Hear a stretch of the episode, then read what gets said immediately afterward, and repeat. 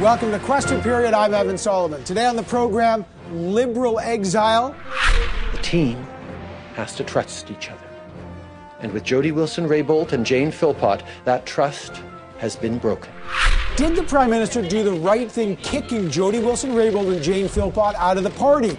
Did Wilson Raybould do the right thing, secretly recording a conversation with the clerk of the Privy Council? What happens now? The Democratic Institutions Minister, Karina Gould, joins us today with the government's view, and then the Scrum will debate all this with pollster Nick Nanos. And then, climate truths. We have no choice but to act on climate change. Battle lines are being drawn on the carbon tax. Does the Liberal plan go too far or not far enough? And do the Conservatives even have a plan that will hit the targets they promised to hit? MPs are here to debate the burning issue. Plus, sexting scandal. Ontario MP Tony Clement is leaving politics months after a sexting scandal surfaced. What really happened there? And was there a security threat? We've got a candid interview with the former minister, Tony Clement. This is question period. Let's go get some answers. Obviously, some very difficult weeks uh, in the past.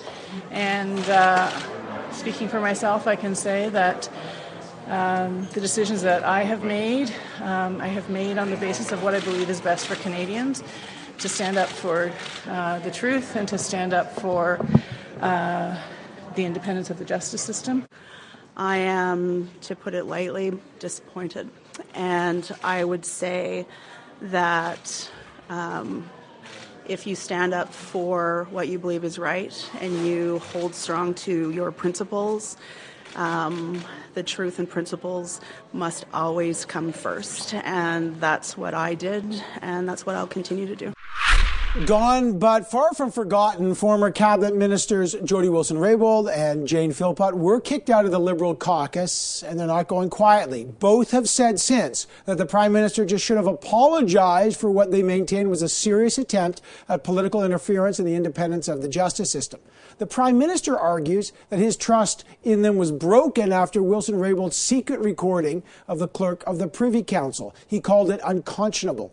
Well, this week, stories emerged that Jody Wilson Raybould demanded that the Prime Minister fire two top PMO advisors and the clerk of the Privy Council in order to maintain her position in cabinet. She denies those stories. But if that's why Wilson Raybould got kicked out, what about Jane Philpott? And why did she also get the boot? Will this finally stem the bleeding of the SNC Lavalin controversy, or is there more to come? For the record, we did ask both Jody Wilson Raybould and Jane Philpott to appear on the program today. They both declined. However, joining me now is the Democratic Institutions Minister, Karina Gould. Minister, good to see you. Thanks for having me. When exactly did the Prime Minister and your caucus lose trust in Jody Wilson Raybould and Jane Philpott? Well, I think, um, Evan, that it has been over a series of the past weeks. I mean, I think there were a number of efforts that were made by the Prime Minister, by Cabinet colleagues, by caucus colleagues to engage, to have conversations with both Jane and Jody to see how we could find a solution to move forward together. Um, all of these efforts, um, unfortunately, didn't result in a way that we could move forward in a trusting relationship between caucus and Jody and but Jane. what was the breaking point? For because Yeah. f- first it was the taping of the conversation between Jody Wilson Raybould and the clerk of the Privy Council. The Prime Minister called it unconscionable. Was that the break? I, I think that was the tipping point. I think that was something that you know none of us were aware of. Um, we you know as as ministers uh, we rely on you know unfettered advice from the public service. Uh, that relationship is really important to make sure that the public service, what their motto is, fearless advice and loyal implementation. But she didn't And think it was advice. She thought it was improper pressuring. And she said, Your government is focusing on the fact that, it, uh, that she taped this. She says, Look, I know it was inappropriate, but given the circumstances, it was important. And she says, focus on why I did it, not that I did it. I did it because I want to prove that there was improper pressure. And there was a threat, she says, when the clerk said the prime minister is going to get this done one way or another. Was she justified in taping him? Well, look, Evan. So what we know from the tape recording is that that was all evidence that was tabled before the Justice Committee. She did not. Uh, advise anyone during her testimony during the Justice Committee that she had a tape recording of that. She only submitted that after the fact. So was that a breach? in that, was that a breach for, from your point of view? Uh, for, for me, I, I think that that's something that is concerning and that is questionable. Why was it an unconscionable act for Jody Wilson Raybould to secretly record a conversation with Michael Wernick, but it wasn't an unconscionable act for Gerald Butts to put uh, to record a conversation between Jody Wilson Raybould and the Prime Minister, and to take notes on that. Was Jody Wilson Raybould informed that Mr. Butts and Ms. Telford were in the room, that they were taking notes, that the notes of that conversation would be released? Why was one okay, but the others not? So, I mean, we often, and, and Ms. Wo- and Jody herself even said that when she's having conversations, she would normally have a staff person taking notes. Uh, that's the case with uh, Gerry and Katie in conversations with the Prime Minister. But what's the Uh, difference? Like if Mr. Butts is on the phone and she doesn't know it and he's taking notes, but she gets the boot out because she secretly recorded a conversation because she felt unduly pressured. I don't know if Canadians appreciate the difference. Well, let me put it to you this way and to Canadians. If you're in a workplace and you're having conversations with colleagues and you're in a formal meeting and you see people taking notes, uh, you know that those notes are being taken to uh, figure out what your next steps are going to be.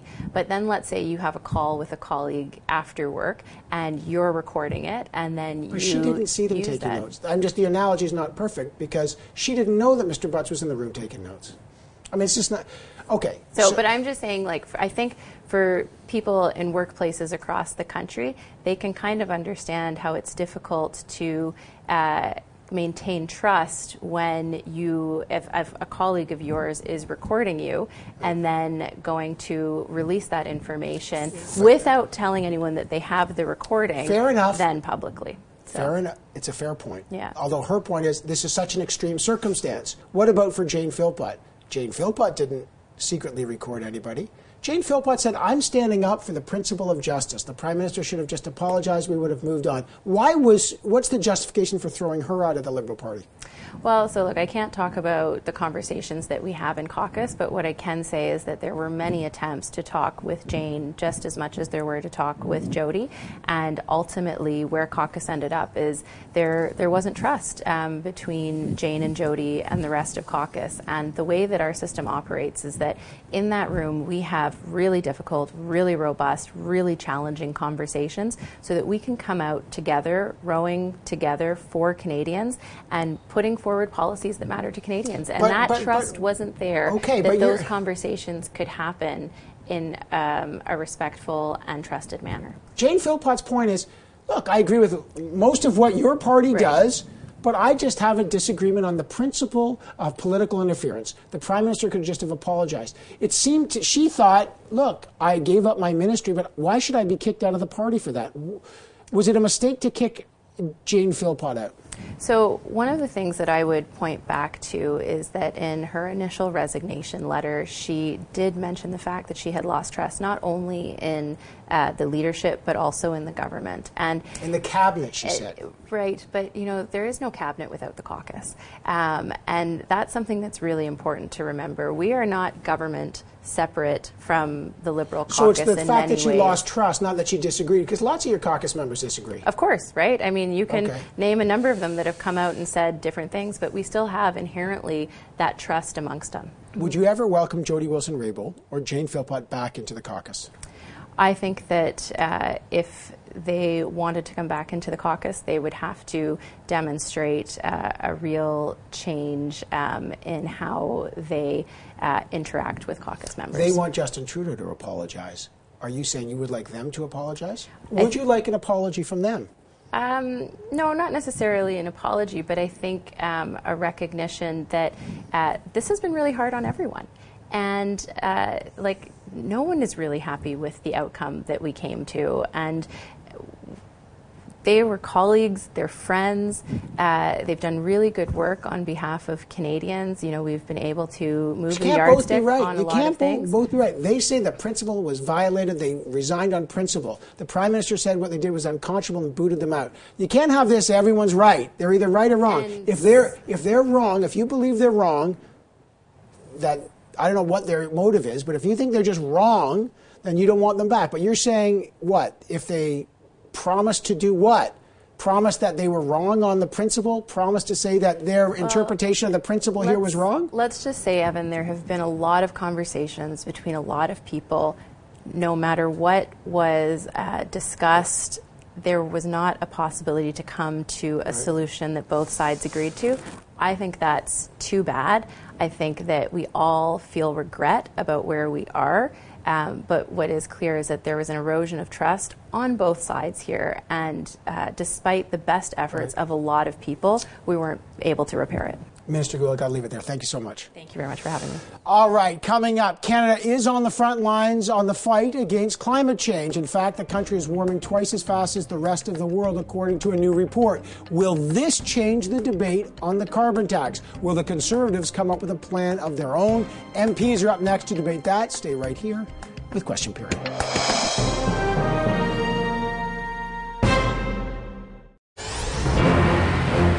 We're three quarters of the way to our target, but it's not really about targets. It's figuring out how do we be as ambitious as possible? How do we make sure we're growing our economy, creating good jobs?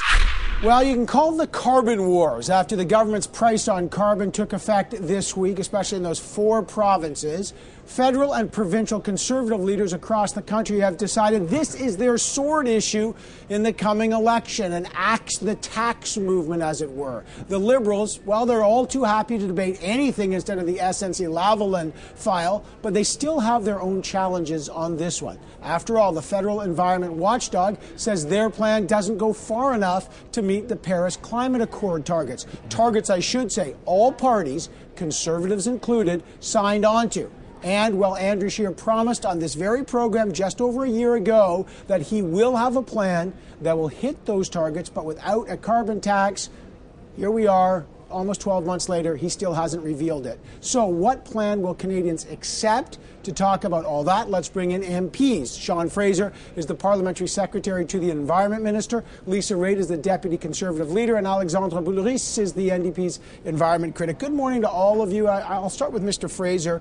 Um, the Environment and Sustainable uh, Development Commissioner, sir, says that your party, despite the carbon tax, will not even be able to meet uh, the Paris uh, uh targets. Uh, will your party now raise the carbon tax past the $50 a ton that you've already promised? The plan on uh, on our uh, putting a price on pollution is to review the program in 2022. Uh, there's no plans to uh, extend the, uh, the, the price beyond that. but of course, it's important to keep in mind that at the end of the day, every penny, and this is a feature of the legislation, every penny goes back to the provinces in which it's collected. so to the extent there's any changes, it's going to go right into the pockets of residents of those provinces. But sir, it's to, exciting to, for me to be fair, sorry, again, go ahead. Uh, your the the environment commissioner says your your plan is just not going to hit your targets. You pro and for all sorts of reasons, you're not on track to hit the 2030 targets, let alone the 2020 targets. Your party promised in the last election that you would end the fossil fuel subsidies. You haven't done so. Why not? Uh, we actually just launched a, launched a, consultation last week to help identify the inefficient uh, uh, fossil fuel subsidies that we can phase out. Uh, that's one of the many measures. There's over 50 measures that are part of our plan. We're not only putting a price on pollution, even though that seems to get a lot of the attention, we're making historic investments in public transit. By 2030, 90% of electricity in Canada is going to be generated from clean resources. We're investing in energy efficiency and the green economy. Uh, literally over 50 I, measures. I, listen, sorry, I, I just, let me just push back one last time, Mr. Fraser. I, understand understand all that. You're doing a lot. But you, it was a key part of your platform was ending what the Sustainable Development uh, uh, Commissioner calls $1.2 billion in fossil fuel subsidies. You haven't ended it. You've had three and a half years to do so. Why not? Uh, that's right. The, uh, we're still committed to uh, phasing out those uh, subsidies by 2025. Uh, we are working with Canadians to identify uh, where the ineffective uh, uh, fossil fuel subsidies are. Uh, it's important that we're, we're ensuring that different industries are competing on level footing. and I'm committed to making sure that we do get there because, frankly, we don't have a choice. let me talk to Lisa Raitt. Ms. Raitt, Andrew yeah. Scheer was on this program a year ago. He said, uh, yes, I did vote to commit to the Paris Climate Accord. He whipped the vote. All of your party voted to accept the same targets and the same treaty that the Liberals set. They're the Harper targets, by the way, from the government that you were in. Mm-hmm. In fact, Stephen Harper promoted a carbon price of 60 up to $65 a ton. So for all the criticism of the Liberal plan, Where is the conservative climate plan? Well, it's going to be coming this summer, and Andrew's been really clear about that along the way. But one thing that will not be a feature of the climate plan is going to be this carbon tax that the Liberals have slapped on everything. And there's a good reason for it. I mean, you'll notice that the Liberals have stopped calling it a carbon tax and linking it to emissions because they know that the carbon tax isn't going to decrease emissions in and of itself when it's so low. So now they call it a price on pollution. But the most egregious thing about the carbon tax, Evan, is the fact that there are four provinces who have their own plan to reduce their emissions. In, in Ontario, in my province, the government has said that they will meet the targets that have been set in Paris. 30% below 2005 limits by 2030. That is important to note because what the Liberals are really saying is, well, we don't believe you, Ontario, and we're going to imply, we're going to put this carbon tax on you in okay, any event. Okay, let, That's but, not listening okay, to provinces. Okay, but let me try to listen to Andrew Scheer because I want, and, and Sure. Let, please be clear. Are you saying that when Andrew Scheer comes up with this plan, that he will actually have a plan that will meet the Paris climate targets that you guys signed on to, and he's going to meet that without a carbon tax. So you will meet, meet the targets. Is that correct?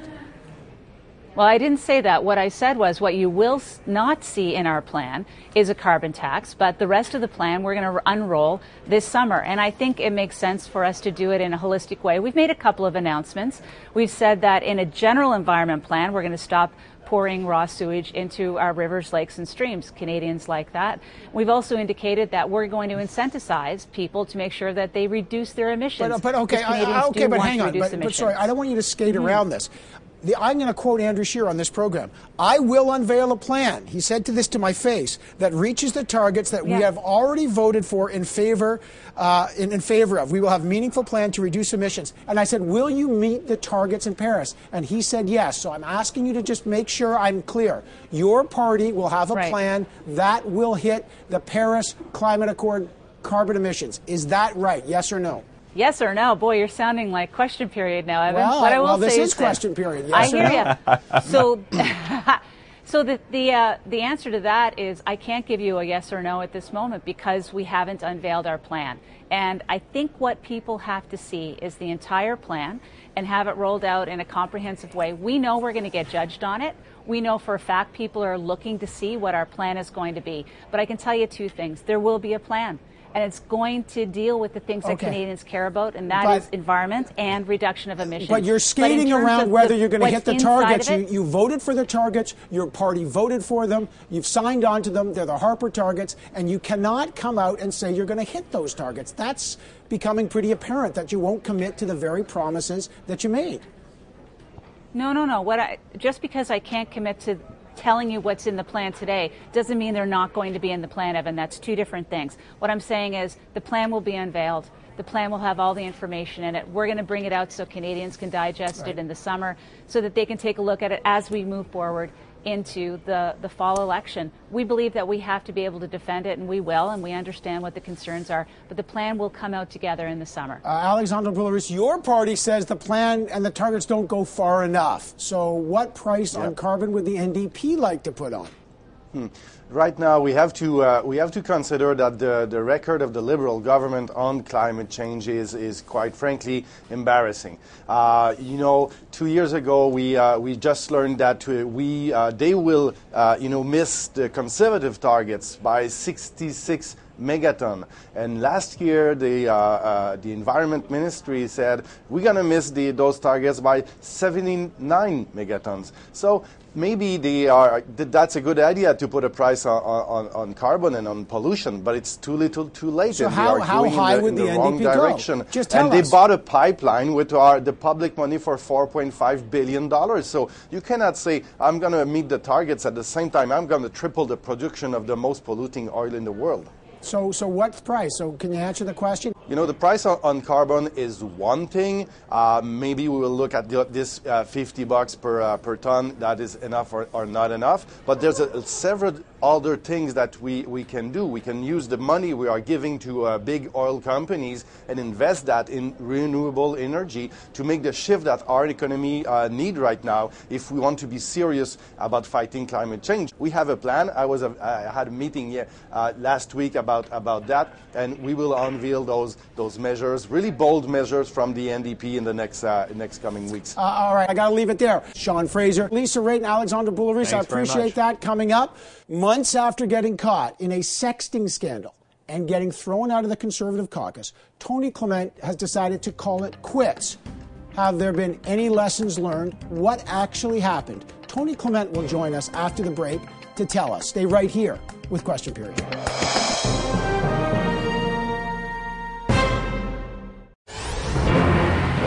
Welcome back to Question Period. Sexting, attempted blackmail, RCMP investigation very sensational headlines about one of the most well known politicians in the country, the former minister and Ontario MP Tony Clement, who announced this past week that he will not be running again in the next election. Now, remember, Mr. Clement was kicked out of the Conservative caucus and off the National Security Committee after he admitted to sending inappropriate pictures and video over social media to people he believed were young women, but were in fact two men in the Ivory Coast who tried to blackmail him for thousands of dollars. It is never easy when private lives of public officials cross wires. So, how has Mr. Clement dealt with all this? Uh, let's find out. I'm joined now by Mr. Clement. And thank you for being here. I know it's not an sure. easy conversation to have, sir. Yeah. Uh, and you and I have talked for a long time mm-hmm. about this. Mm-hmm. Um, you've been a public figure for a long time, Tony Clement. T- tell our, our viewers and tell us what exactly happened because we, we saw the headlines. We haven't heard your story. Yeah, well, obviously, I had a severe personal crisis, and uh, uh, to use the metaphor, I went down a deep, dark valley, and uh, I tried to get out by myself. I can handle this. I can I can deal with this, and uh, I was not successful. And so, when uh, these uh, blackmailers tried to blackmail me, that's when I realized I had to come clean on the things that I had done that I was not proud of in any way and uh, turn a corner. And uh, that's what I did. It was it's it's been, as you know, humiliating and uh, not fun for my family as well. But uh, I really felt that this was now or never in terms of turning my life around, and that's what I've been doing. And and, and you that you're talking about is quite extraordinary. That moment where, as you called it, the deep dark hole, and you realized the first time that you were being blackmailed because there's two episodes. What was the, that? The, the, no, there's only that's what, there's only one, one episode. One episode. Yeah, yeah. What was it like when that that moment when you realized, oh my goodness, I'm about to, I'm being blackmailed for this, and, right. and all of a sudden you're at a crossroads. What was that moment like? Uh, it uh, well, it was instantaneous that I, I knew I had to do what anyone would consider the right thing. That is to say, inform the authorities like the RCMP, uh, inform my my caucus uh, whip Mark Strahl, uh, you know, inform my wife.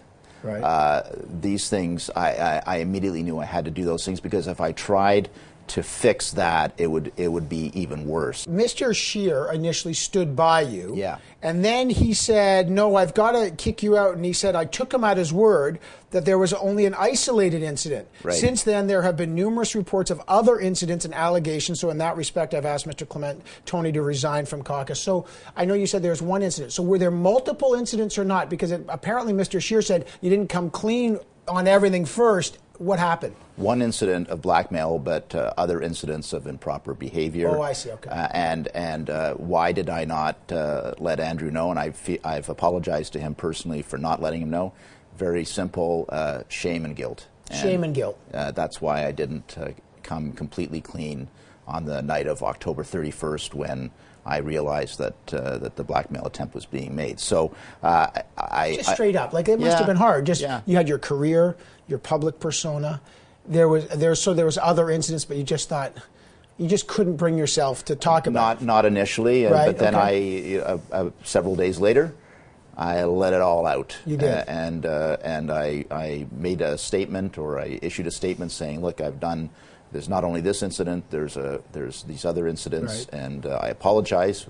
And I apologize to my family, and I apologize to my colleagues and anyone else uh, who had supported me over time, and uh, promised that I would get the help I needed, which I did do, and promised I would turn a corner, which I did do. Uh, but I had to come clean on it completely. Uh, if, if I was going to be sincere. Were you concerned in the midst of this, when all this was going on, the blackmail attempt, because you had the highest security clearance on the Parliamentary Committee on National Security, were you concerned that there was a potential security threat through you uh, for Canada?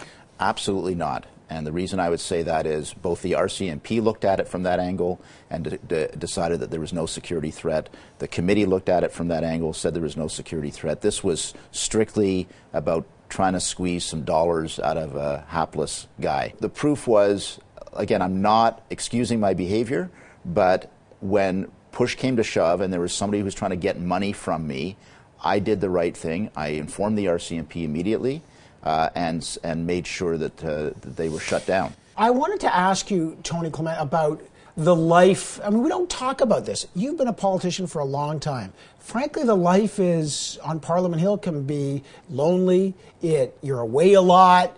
Um, did, was this a, the, one of the, you know, you talk about falling into a dark place. I'm not trying to alleviate the personal responsibility because right. I know you've taken it, but it is is it an aspect of it the life you've led? You know, like, is this part of the political life? Yes, and I, have got, uh, I'd like to use my answer to send a direct message to other parliamentarians and my colleagues. If you are facing anything similar to what I faced, and it may be alcohol, or it may be drugs, or it may be gambling, or it may be shopaholism, whatever, right? Get the help get the help. But what early. was it that you're facing? Oh, that's what I can't. Was it because I'm just trying to figure out what you said you got help, but what it's it's not was it a, not a gambling addiction? What was it? Well, I mean, doing these things that I was doing right. was irrational, right? So uh, I, I, don't think my headspace was in the right space, and I never want to do this again. So uh, I've I've I've You've created. Got I got the help. I got the counseling I needed, and I've got the the boundaries and the guardrails up but I, I guess, again, I want to stress a message to people who may think that they can handle it, that, they, that this is just, you know, whatever it is, whatever it is that, that you're, you're keeping secret. Uh, you know, go go get the help and and your and and get the help from your colleagues too, who who can who can be around you and and help you live the life that we all want to live. Not easy conversations. I appreciate you doing this. Thank you, Mr. Clement. No, appreciate thank you. It. Yeah. And good luck. Uh, that is Tony Clement. Uh, coming up, was Justin Trudeau right to throw Jane Philpott and Jody Wilson-Raybould out of the Liberal caucus? Should he have done it a long time ago or not? The scrum is here with the former Director of Communications for Jean Chrétien as our special guest, Peter Donolo. Stay right here with Question Period.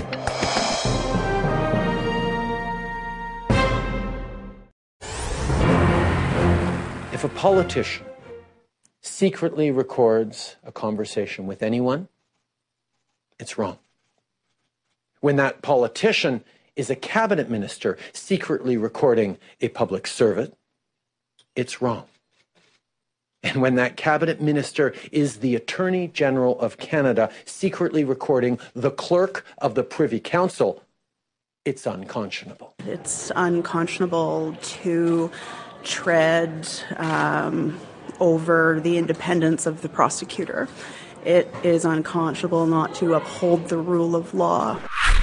They're out, but it's far from over. After two months of will he or won't he, Prime Minister Justin Trudeau finally kicked former Cabinet Ministers Jody Wilson-Raybould and Dr. Jane Philpott out of the Liberal caucus. But both of these two former ministers who were stars in the Liberal cabinet constellation have said an apology or an admission of improper pressure would have ended all this a lot sooner. So did the Prime Minister do the right thing by kicking them out? Was Jane Philpott guilty by association after all? She never secretly taped anyone. Does this end the controversy? Let's dig into this. The scrum is here. What a week for the scrum. Bob Fife is the uh, bureau chief for the Globe and Mail. Uh, Joyce Napier is CTV's Ottawa bureau chief. Craig Oliver is CTV's chief political commentator. And our special guest is the former director of communications for Jean Chrétien, Mr. Peter Donolo. All right, everyone. Let me start with Mr. Donolo. This is uh, your business. Uh, what have you made of the, the crisis management of the Trudeau government and f- ending up tossing these high profile ministers out?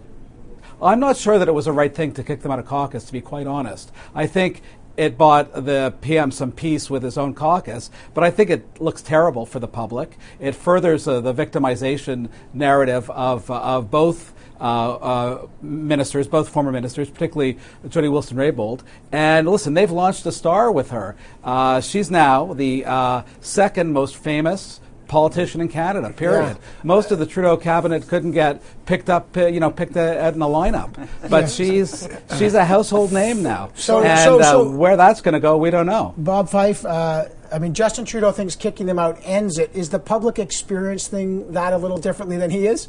Well, no, I do actually think that this story is going to die out now.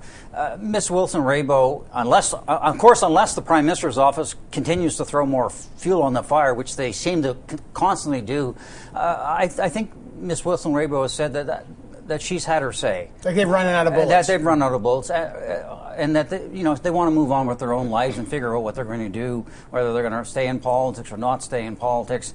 It really, it really is going to be up to the prime minister's office or the people around him who continually try to discredit her and keep the story alive, which to me has been the untold story, really, that everybody in this town is talking about is the total incompetence of the prime minister's office in dealing with a crisis like this. And they, if they're going to get out of this and have a chance of winning the next election campaign, I think they really need to get some pros in that uh, prime minister's office. People like Donolo, who actually knows how to deal with crisis Stop management. it, Bob. Yeah. you, you might be recruited. You might be recruited, Craig. As you sift through the remains of the day, and you're a liberal, what are you left with? Uh, probably the biggest debacle for any national government in at least a generation. The prime minister has lost his top advisors. He's lost his two most popular and some would say competent ministers. His own credibility has been badly undermined. His government now, whether it's winnable for them, the question is, uh, is it is it uh, sustainable? Uh, this is just about as bad as it gets, and liberals don't have very much to feel very good about. Well, okay, so Joyce, let me go to you because this the liberals have said that Jody Wilson's Raybould credi- uh, her credibility took a hit with the, the secret taping. Now she said, "Why are you focusing on that I tape? What about focusing on the content?" But has her credibility taken a hit? In other words, has the story changed a bit, and her halo may have been drained of some of the gold? Well, I think actually, yeah. The, the, the short answer is yes. The tape recording, I think, shocked a few people. And, um, you know, I, I think people who had made up their mind are questioning now that particular, you know, action. Uh, that's the first one. And the second one is, you know, this was all about speaking the truth. And then we found out last week that actually the truth is negotiable. And I think the truth is the truth, and it's mean, not you, negotiable. Mean the, I mean the, the, conditions. So, yes, I would like an apology, but bundled in there, I would also like a few people fired. And I think that perhaps Look, this is an ugly war. Uh, civil wars are the bloodiest and the ugliest ones in history. So this is a, civil war within the Liberal Party. And so obviously it's going to be ugly and it's going to be a lot of dirty laundry washed in public. But we do find out that, you know, the sainthood is, is, is, is probably not that clean. If indeed this truth is negotiable, then it isn't that noble. Um, Peter Donolo, just you've been there. How how typical is it? Because Joe, Jane Philpott and Jody Wilson Raybould have not verified the story that there were demands, just to be clear, but sources have told multiple media organizations there were demands. Uh, how typical would it be for someone like Jody Wilson Raybould to say, you know what? These people have done something wrong. You got to get rid of these people on the condition that I'll take another job. Uh, what did you make of that? Well, listen, I don't believe that ministers can make demands about how the prime minister runs the government. If they if they can convince the prime minister based on the merits of the case, so be it. But you know, making demands or blackmailing or threats, I don't think works with any prime minister. I wouldn't advise it as a as a career move on the part of a minister. I don't know if this story is true. it is kind of funny that it, that those so-called demands, two or three of them, ended up be ended up taking place anyway, uh, with uh, people leaving. Uh, but I don't know. I have a hard time picturing that. I have a hard time, and I have a hard time seeing a, a prime minister's office bow to it. Uh, well, yeah, first of all, we don't know whether it's true. It's it's coming from people on the Trudeau side, uh, and we don't know if, in fact, if this is true. What demands did Mr. Trudeau have? Come out there and deny the story that there was any inappropriate pressure. But whatever the case is, if it is true, she certainly seemed to have her game plan seemed to work because Butts is gone. The clerk is gone, you know, and and the the whole issue of an apology. She's publicly said he should have apologized, and frankly, if he had apologized a, a long time ago and said, you know, on reflection, my, my staff uh, shouldn't have put impro- uh, pressure on the on the attorney general the way she is. She did. I'm going to make sure this doesn't happen again, and I'm sorry for it. This story would have been long gone, long time ago. The trouble is, he said from the beginning It was that false. they were innocent. false. They were innocent of doing of any wrongdoing. He said it was Once he had said that, Yeah. once he had said that, he had nowhere to go. And then had the story kept defending changing. He Himself, blamed and it got, on Scott It got worse and worse, and he couldn't back off that insistence that his government hadn't done anything particular wrong and had not pressured her. Nobody believes they didn't pressure her. no. They you have know, and not- that begs the Go ahead, question. Peter that- no, that begs the question because David Lametti still has. We still haven't gotten a signal from David Lametti about whether he's going to go ahead with the uh, deferred prosecution agreement or not. And it seems to me, you know, they're by by letting this hang out there for a long time, they should get off the pot. Either go ahead and do it because they've actually made the case about why it's the right thing to do, uh, or don't do it if it's too toxic. But don't leave it hanging out there. Peter, uh, I- as you said earlier, the Prime Minister's office is probably not going to write this one up as uh, how to do crisis management 101, but you've been there. If you had any advice on how to handle this now going forward, what would you say? Well, first of all, stop leaking stuff that makes trying to make uh, Jody Wilson Raybould look bad. Every time they've done it, it's been like something in a, in a it's been like w- Wile E. Coyote and the Roadrunner. Every time they've tried it, it blows up in their face, and they end up it ends up backfiring. They look bad, and it just further enhances her. So they should stop that if they are doing it. But you know the bit about the Supreme Court justice last week. Uh, if this is true, what Bob says that the uh, that the rumors about that the story about you know her four conditions actually came from the PM's supporters. That's a mistake. So so stop that. And the other thing is change the subject. It's not like there aren't a ton of other controversial issues in this country where the liberals could take a stand that wedge in their direction, and they should. Eh, you know, a ton of issues. Everything from uh, Canada-U.S. relations. Look at the whole issue of of um, of the Religious Symbols Act in Quebec. Uh, there's a whole phalanx of issues they could they could go on. I'll be honest with you, a little trade secret. When we used to get in trouble, that's what we would do. We'd change the subject by putting something equally controversial on the table, and everyone would run towards that. It'll be pick an issue where the conservatives will start frothing at the mouth and have another big debate, but on something that wedges in the liberals' favor. Well, uh, it happens in my house a lot where you lose the channel changer. I guess they've lost it up in that building behind me. Uh, Peter Donolo, thank you so much. We'll find out if they can change the channel. But coming up, as the SNC Lavalin issue settles in, has it transformed the political landscape in the upcoming federal election? And what other defining issues, we've just been talking about them, have been maybe overlooked in the feeding frenzy over this crisis? Carbon, Quebec, there's lots. The Scrum returns with special guest pollster Nick Nanos. Stay right here with Question Period.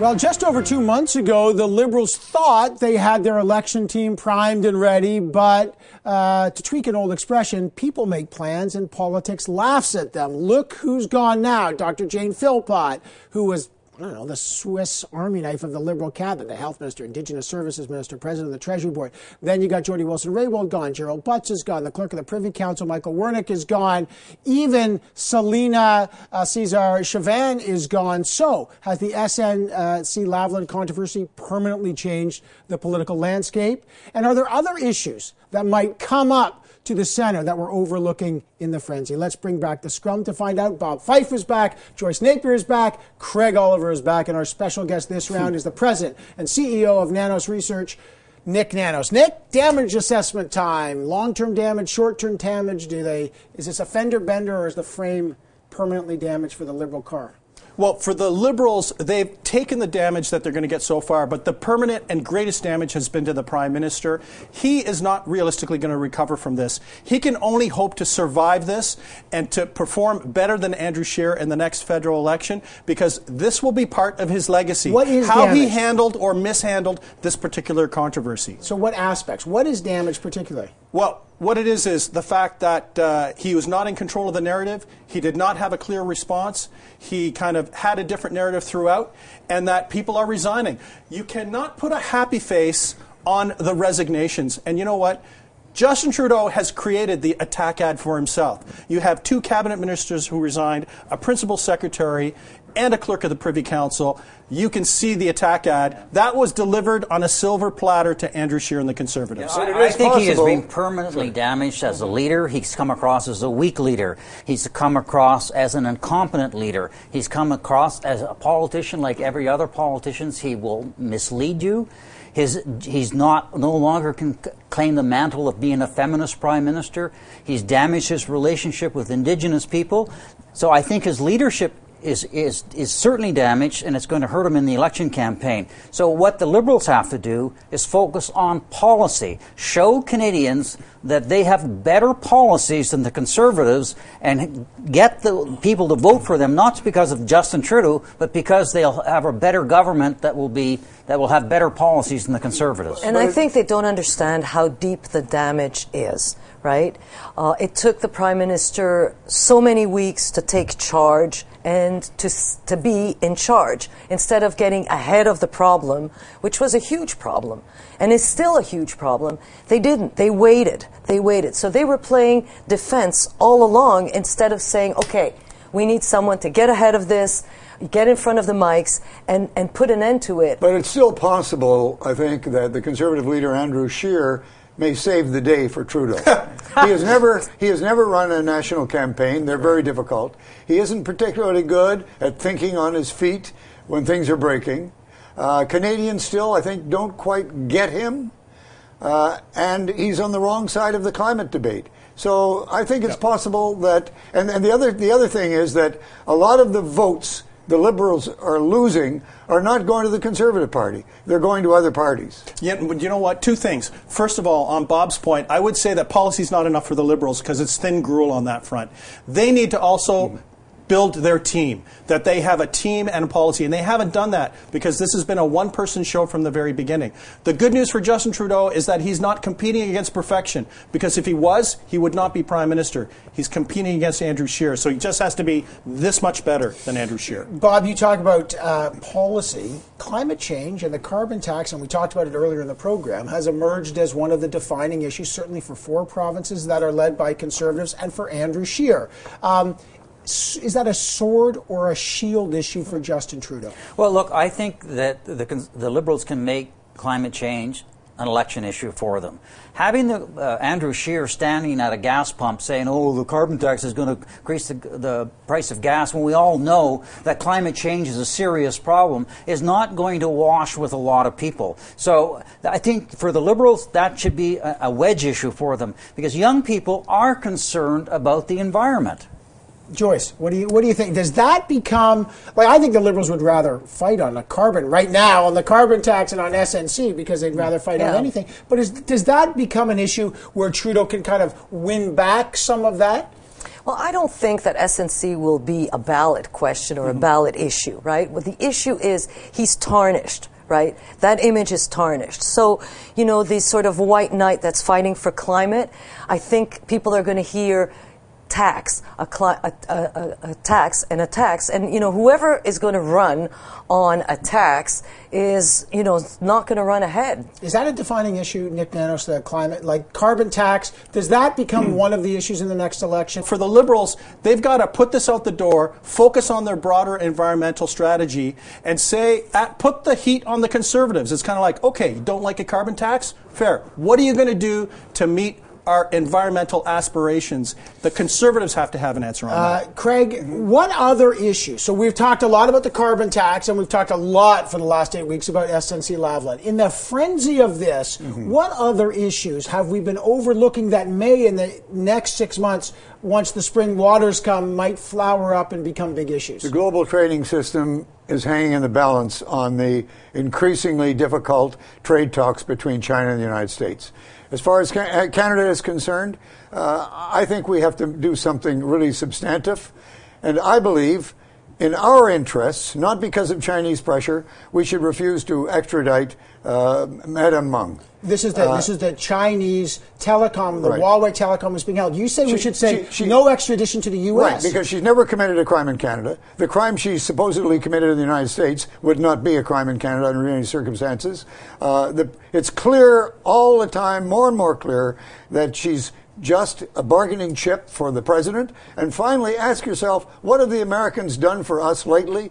In the end, they will say it's part of the deal. They're going to uh, drop the extradition, and we'll look like patsies. Let's do something which is an assertion of Canadian sovereignty and say, let this woman go home, get out of town. All right, now Joyce, what issue are we overlooking uh, that you think? We, hey, pay attention to this. This is going to be a big issue. Oh, I think it's the Quebec secular law, this Yeah. uh, this religious signs law that we have completely ignored on this side of the border. But if you look at, at what's going on in Quebec, it is a hot debate, and the the federal politicians are all going to put walk right into it because it isn't going anywhere and it will be debated for a long time. And if you think last, last election that was a controversy this one is even huger. So they better prepare their weapons because that's going to be a nasty one. Bob. Uh, well, I think what's happening in the United States, NAFTA, the new NAFTA agreement is in big trouble in the U.S. Congress, and you're seeing uh, Donald Trump uh, saying he's going to close down the border with Mexico because he thinks that's an election issue for him. He's in big trouble. Don't I expect or, or I fear that he could do not close down the Canadian border, but be, get more tough with Canada on a lot of economic issues. And to Craig's point, we're already getting hit by the Chinese. If the Americans play hardball, uh, which Trump is very capable of doing, our economy, which is precarious right now, could be in serious He's trouble. talking And about we new have auto walked- tariffs against Mexico. I'm sorry. exactly and we have walked right into that problem uh, of trade with china we walked right into it All right, I got to leave that. Uh, Nick Nanos, Bob Fife, Joyce Napier, and Craig Oliver. Thanks for all of you for watching. The House is back in session for another week. Tomorrow, we'll all be watching it very closely for the next twist in the soap opera that is As Parliament Hill Turns. And we will be back here in seven short days.